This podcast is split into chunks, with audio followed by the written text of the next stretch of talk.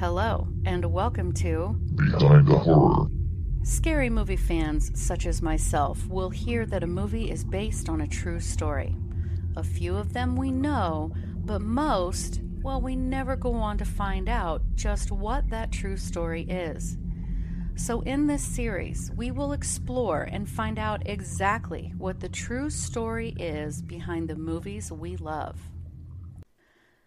The 2007 movie, The Girl Next Door, is set back in the 1950s, and it's about a boy meeting his first real crush, as well as her disabled sister. The girls have lost their parents in a car accident, and due to this, they are sent to live with their aunt and her sons. Now, the boy knows that Ruth, the aunt, allows her sons to drink and smoke and have a bunch of friends over, all while she is starving Meg, the boy's crush. Meg is told that she's a whore, and Ruth's sons, quote, tickle Meg sexually. They also humiliate her sister, Susan. Let's just say it's not a good situation. So Meg decides to take action and she approaches a policeman, telling the officer about what's going on in Ruth's home. Once Ruth finds out, she and her sons tie Meg up in the basement where she is stripped naked. She is blindfolded, gagged, and then left. Then the girl suffers unimaginable things, horrific things. So I'll stop here for those who haven't seen the movie. Go watch it enjoy it. This movie is based on the 1989 novel The Girl Next Door, written by Jack Ketchum, and is based on a true story about a girl named Sylvia Likens. Now, I absolutely have to place a disclaimer here. This story is hardcore. It is not going to be easy to stomach. It wasn't easy to research and the details are horrific. So this one's going to be rough. I just wanted to warn you. But before we start with Sylvia, we have to go back a bit further to the backstory of one Gertrude Baniszewski. Gertrude Van Fossen was born in 1929, the middle of six children, and lived in Indianapolis, Indiana. She was very close with her father, but not so much her mother. It is said that her mother was cold, distant, and demanding. Then, when Gertrude was 11 years old, she witnessed her father have a massive heart attack and die right in front of her. At the age of 16, she dropped out of high school and married 18 year old deputy John Baniszewski. I'm probably butchering that last name. I apologize if I am. But as it turns out, John was mean and he had a violent temper.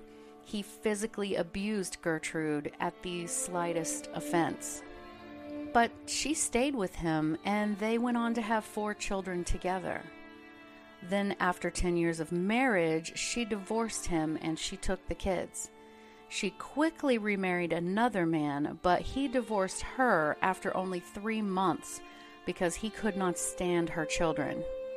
You'll understand why soon. So she did what some women do. She went back to her ex husband and they got remarried. They went on to have two more children, and this marriage lasted an additional seven years until they divorced again. The now 37 year old Gertrude met 23 year old Dennis Lee Wright. It didn't take long before she and her children moved in with him. Dennis abused her just as John always had, but they had one child together. Side note Gertrude had also suffered a total of six miscarriages throughout her life, all due to the abuse she suffered from the hands of these men. So, not too long after she had her last baby, Dennis took off and abandoned her with nothing. At this point, it was the 1960s, and Gertrude had to find a way to support herself and her seven children. Now, she did this by doing other people's laundry and babysitting. And on occasion, she would receive a small sum of money, though unpredictable as to when she would get it, in the form of child support from John. However, that money stopped when John found out that his and her 17 year old daughter Paula had become pregnant by a married, middle aged man. It was also around this time when Gertrude began to get ill. Uh, she had asthma, she nearly stopped eating, and malnutrition affected her to the point that her hair began to fall out right at the front of her hairline. Her eyes were deeply sunken in. I mean, she looked terrible. She even stopped bathing properly. She was a heavy smoker and she battled severe depression. She would refer to herself as Mrs. Wright in an attempt to make it appear that she and Dennis had indeed got married, which of course they hadn't, and she would come off as more respectable. In the summer of 1965, a desperate father whose wife had just been arrested and jailed for shoplifting, arranged for two of his daughters to board with Gertrude since she did babysitting and her children knew his daughters from their high school. One of those children was Sylvia Likens. Sylvia Marie Likens, born in January 1949, was the middle child out of five. Her parents were Lester and Betty Likens, and they were both carnival workers. Her two older siblings were fraternal twins, a boy and a girl, and her two younger siblings were also fraternal twins, boy and girl. One of the younger twins, Jenny, had polio and had to wear a leg brace to help her walk.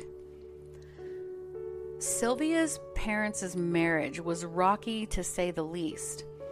Due to working for the carnival, they moved around Indiana frequently, selling candy, soda, and beer in a stand, and money was always really tight. The parents didn't want Sylvia and Jenny to travel with them for their own safety and well being, so they were usually sent to their grandmother's or some other relative's house to stay while the rest of the family worked. As Sylvia became a young teen, she babysitted to earn extra money for her family. She also offered laundry services and, you know, running errands to earn her own spending money. People described her as having a happy and boisterous personality, a natural confidence that made people smile. She had gorgeous, medium long, light brown, wavy hair. Her nickname was Cookie. She loved the Beatles and the music of the times and was fiercely protective of Jenny, who was the opposite of Sylvia. Jenny was more shy and reserved and a little insecure. So, after Sylvia's mother was jailed for stealing, her father put her and Jenny into the capable hands of Gertrude, who assured him that they would be very well taken care of, that she would treat them as her own. He agreed to pay her $20 a week for their care, but he didn't actually see the whole home. Had he done so, he would have seen that the place was filthy and had no working stove. There wasn't enough food for two people, let alone now 10. But 16 year old Sylvia and 15 year old Jenny moved into the house thinking they would only be there about five months. For the first few weeks, everything was fine. Sylvia and one of Gertrude's daughters listened to music and sang along together happily. She also helped with chores around the house, and both girls went to church with the family. But as fate would have it, the boarding payment began to arrive late. Now, not terribly so, sometimes just by a couple of days. But this infuriated Gertrude, and she would take to venting her anger at Sylvia and Jenny. One of her methods in the beginning was to beat the girls with different weapons.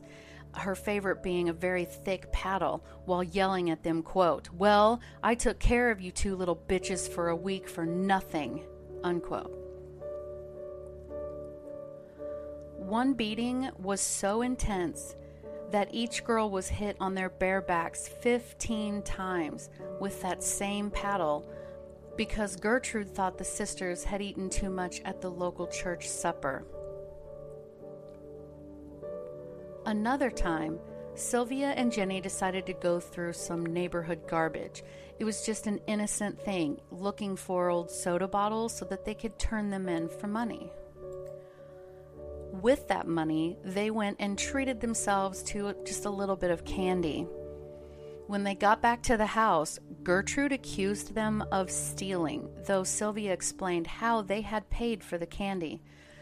Gertrude exclaimed that she was a liar before she beat her with that same paddle. A couple of times in the very beginning, the sisters' parents actually visited, but were only allowed in the living room, and Gertrude made sure the girls would stay silent, and any bruising was covered with clothing. Neither girl said anything about the abuse to their parents. And after they were gone, Gertrude would tell the girls, quote, Well, what are you going to do now, now that they're gone? Unquote. Another time, some of Gertrude's children came home after a church social, and they told their mother that Sylvia had eaten a whole lot of food, and people had noticed. Gertrude barked at Sylvia about how horrible it was to overeat like that and ruin her figure, and then immediately forced her to eat this big uncooked hot dog that was piled with a bunch of condiments. And this, of course, made Sylvia sick and she threw up. Then Gertrude forced Sylvia to eat that. At this point, only a little over a month had gone by since the girls moved into that house. Gertrude began to pay less attention to Jenny and more on Sylvia. Most experts think that the woman was initially reacting out of jealousy of Sylvia's obvious beauty and youth. Others say she was just severely mentally ill. But regardless, she would not allow the teen to eat an adequate amount of food, leaving Sylvia so hungry that she was forced to eat old, rotting food out of trash cans on her way and then back home from school. And then it began to escalate from there. Gertrude's kids began to get into the abuse. Two of her daughters accused Sylvia of spreading rumors at their school that they were prostitutes and it got so heated that one of the girls' boyfriends actually attacked Sylvia while they all just stood there and watched and laughed. That same daughter beat Sylvia in the face so intensely that she broke her own wrist.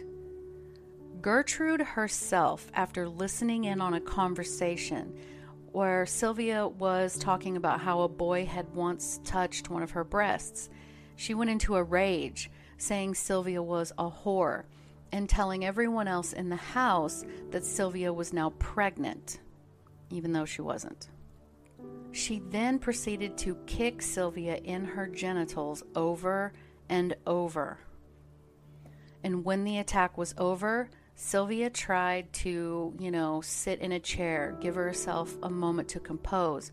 But one of the daughters shoved her out of it, saying, quote, You ain't fit to sit in chairs. Unquote. From that moment on, Sylvia was only allowed to sit in a chair when given strict permission to do so. Also, at this point, Gertrude encouraged her own kids to beat and abuse Sylvia or shove her down flights of stairs. Now, remember the boyfriend that attacked Sylvia based on a rumor? He was told to stop by any time so that he could practice his martial arts on her. He used her as a martial arts dummy. He also lacerated her and burned her with cigarettes over 100 times. And then Gertrude's kids also encouraged other kids from school to come over and attack this poor girl, usually after creating some elaborate lie to upset the visitor. They were even able to talk Sylvia's little sister Jenny into punching her, because you know if she didn't, she would get beat. It's Kaley Cuoco for Priceline. Ready to go to your happy place for a happy price? Well, why didn't you say so? Just download the Priceline app right now and save up to 60% on hotels. So, whether it's Cousin Kevin's Kazoo concert in Kansas City, go Kevin, or Becky's Bachelorette Bash in Bermuda, you never have to miss a trip ever again. So, download the Priceline app today. Your savings are waiting. Go to your happy place for a happy price. Go to your happy price, Priceline. Now, as later summer turned into early fall, the empty house next door to Gertrude's was bought by a middle aged couple named Phyllis and Raymond. Phyllis saw that Gertrude had a lot of kids at her house and thought perhaps she would be a great babysitter for her own two children. So, Phyllis and Raymond had a barbecue and invited the neighbors over to let the two families get to know each other but it didn't take long for Phyllis to notice Sylvia had a rather disturbing black eye. She seemed to be wandering around kind of zombie like. And one of the teens proudly stated that she had given Sylvia that black eye, then proceeded to walk over to Sylvia with a cup full of hot steaming water and threw it in her face. And for whatever reason, the couple did not report this incident. A couple of months later, Phyllis went to Gertrude's house to ask to borrow some item, only to watch as Sylvia, already sporting a completely swollen black eye and hugely swollen lips, get beaten with a belt by one of the other teenagers. And again, this was not reported. Sylvia and Jenny were both too terrified themselves to tell anyone what was going on for fear of the abuse escalating. The abuse was so intense and Sylvia so obviously battered. Gertrude no longer sent the girl to school because Sylvia had been caught stealing an article of clothing from a gym locker as well, after her caretaker had refused to buy her any clothing. Now, as schools do, they noticed that Sylvia had missed some days, and an anonymous phone call was received at the high school to make a report that a girl lived in a house and she had open wounds all over her body. The school nurse visited the residence to research this claim, but Gertrude told the nurse that Sylvia had run away a week ago with a bunch of boys and had no clue as to where she had gone the school didn't investigate any further. So the punishment for this was to be beaten with a large leather belt, then again proceeded to stomp and kick Sylvia in her genital area. Then, to cure her of her quote sticky fingers, she took matches and burned the ends of her fingertips before beating her again with that belt. Then, a few days after that assault, Gertrude whipped Jenny with that same belt because she, quote, needed a stronger shoe for her crippled foot. Gertrude's nearly grown kids, who were also smokers, started arbitrarily putting their cigarettes out on Sylvia's body to remind her not to steal. At one point, Gertrude ordered Sylvia to strip completely naked in the living room and insert an empty soda bottle in there. All of the other teens were there to watch, and Gertrude then told Sylvia to, quote, prove to Jenny what kind of girl you are, unquote. After this incident, Sylvia could no longer control her bladder. Because of this, she was deemed unfit to live amongst other humans and was locked in the basement. Now, this basement was nearly bare and very dirty. There was, of course, no bathroom, so Sylvia was forced to relieve herself on the floor. Gertrude, of course, using this opportunity to humiliate and torture the girl even more, would point out the human waste, calling her a dirty girl, and forced her to go upstairs, where she then tied her up, then dunked her body into the bathtub with scalding hot water in it. Then, after, Gertrude's eldest daughter, Paula, would rub salt all over Sylvia's burns. And this was a nearly everyday occurrence. At some point, Gertrude recruited a neighborhood boy by the name of Ricky to help her deal with Sylvia. Now, Ricky was actually an honor student from a good family who had never been in any trouble. But without question, he completely gave in to Gertrude's orders to abuse Sylvia. And as if it could not get any worse, and as impossible as it is to believe, Gertrude's teenage kids started charging a nickel apiece to look down the stairs of the basement and upon Sylvia's naked, battered, and malnourished body. She was also forced to ingest her own waste off of the floor. So, to recap, the girls went to live with Gertrude in July. We are now up to October.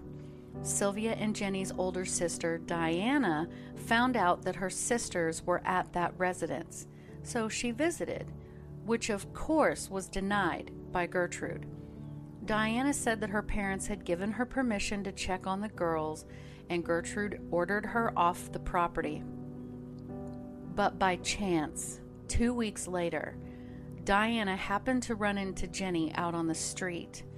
The girls were so happy to see each other, but when Diana asked about Sylvia, Jenny's response was, quote, I can't tell you or I'll get into trouble, unquote. Meanwhile, Gertrude was down in the basement holding a knife out at Sylvia, daring her to come at her. She then made a superficial cut on her leg. Sylvia, naked, was then ordered upstairs, and Gertrude made this broad statement to the whole household, saying, quote, You have branded my daughters, now I'm going to brand you, unquote. She then carved into Sylvia's abdomen the words, quote, I'm a prostitute and proud of it, unquote, using a heated needle. Now, if you want to Google um, Sylvia Likens crime scene photos or something like that, you can see that really did happen. So, Gertrude couldn't finish the branding herself for whatever reason, so one of the neighborhood kids volunteered to finish it. Now, if Sylvia screamed, they simply stuffed a sock or a washcloth into her mouth. Then the kids took her back down to the basement where they branded what looked like the number three just below her left breast. Gertrude said to her, quote, Sylvia, what are you going to do now? You can't get married now. What are you going to do? Unquote. And sobbing, Sylvia agreed that there really was nothing she could do. That night, Sylvia told her little sister, quote, Jenny, I know you don't want me to die, but I'm going to die. I can tell it. Unquote.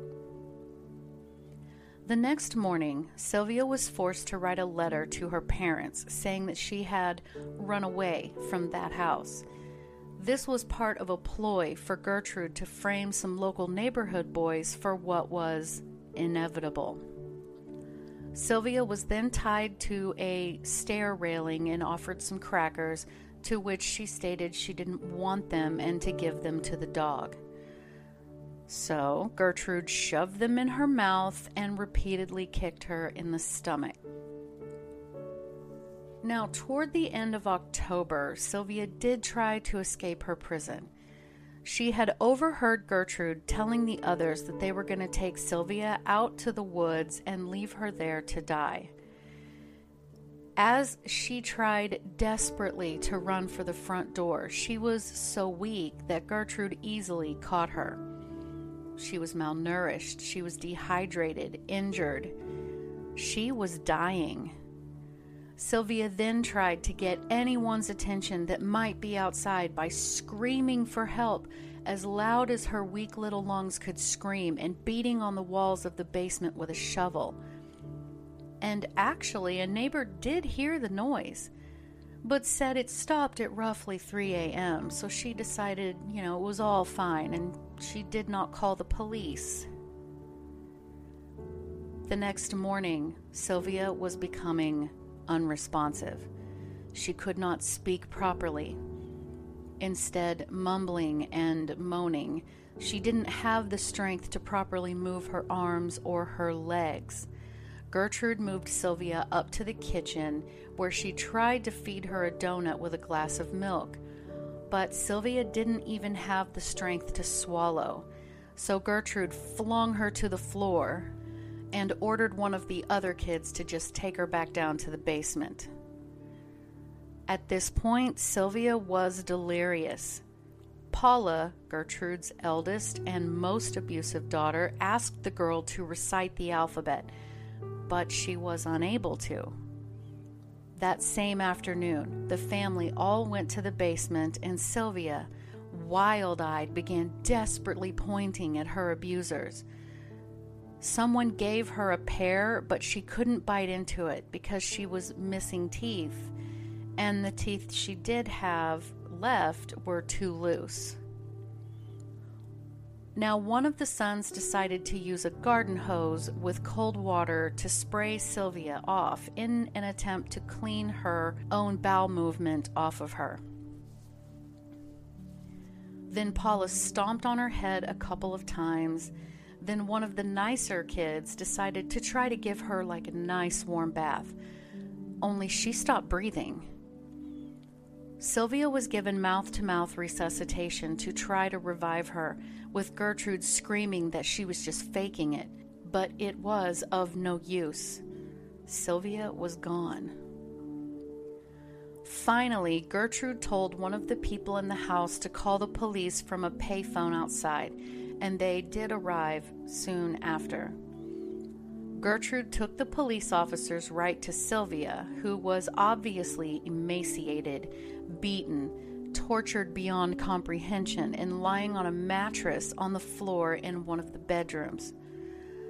Gertrude gave them the letter she had forced Sylvia to write and stated the girl had just shown back up to the house and she was just trying to nurse her back to health when she died. Jenny was able to whisper to the police officers, quote, You get me out of here and I'll tell you everything, unquote. And thankfully, after Jenny's official statement, most of the family, as well as a few of the kids from the neighborhood, were arrested. Gertrude said that she had absolutely nothing to do with the abuse and torture of Sylvia. She only admitted to making her sleep in the basement because she kept wetting the bed. She did, however, point the finger at her children, stating they were the ones that abused Sylvia.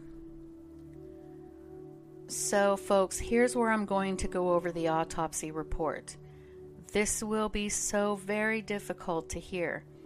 It made me nearly nauseous just to read it. So, you know, disclaimer, disclaimer.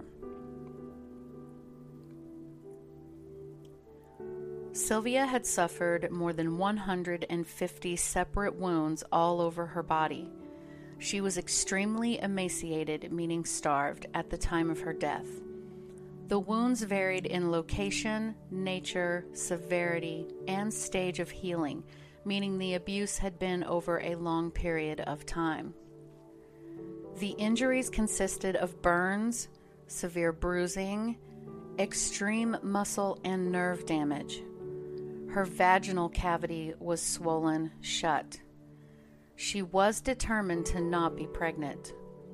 Her fingernails were all broken backwards, and the skin on her face, breasts, neck, and knees had either peeled or receded.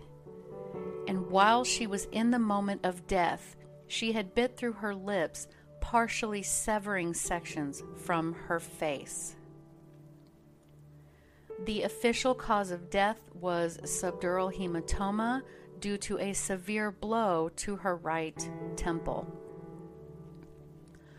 Contributory factors were severe malnutrition, prolonged damage inflicted upon her body, and shock.